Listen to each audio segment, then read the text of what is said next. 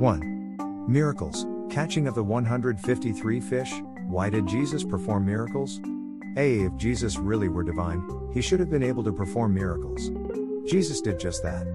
He healed the sick, walked on water, and even raised the dead.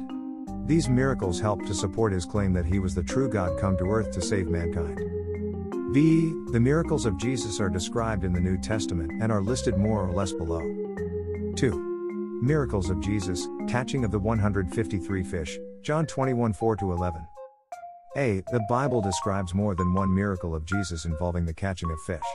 This particular miracle, described in the Gospel of John, occurred after the resurrection of Jesus. John 21 4 11 New International Version, NIV. For early in the morning, Jesus stood on the shore, but the disciples did not realize that it was Jesus. 5 He called out to them, Friends, have you any fish? No, they answered. 6 He said, Throw your net on the right side of the boat, and you will find some. When they did, they were unable to haul the net in because of the large number of fish. 7 Then the disciple whom Jesus loved said to Peter, It is the Lord. As soon as Simon Peter heard him say, It is the Lord, he wrapped his outer garment around him, for he had taken it off, and jumped into the water.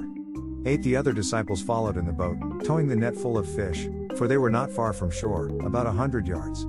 9 When they landed, they saw a fire of burning coals there with fish on it, and some bread. 10 Jesus said to them, Bring some of the fish you have just caught. 11 So Simon Peter climbed back into the boat and dragged the net ashore. It was full of large fish, 153, but even with so many, the net was not torn.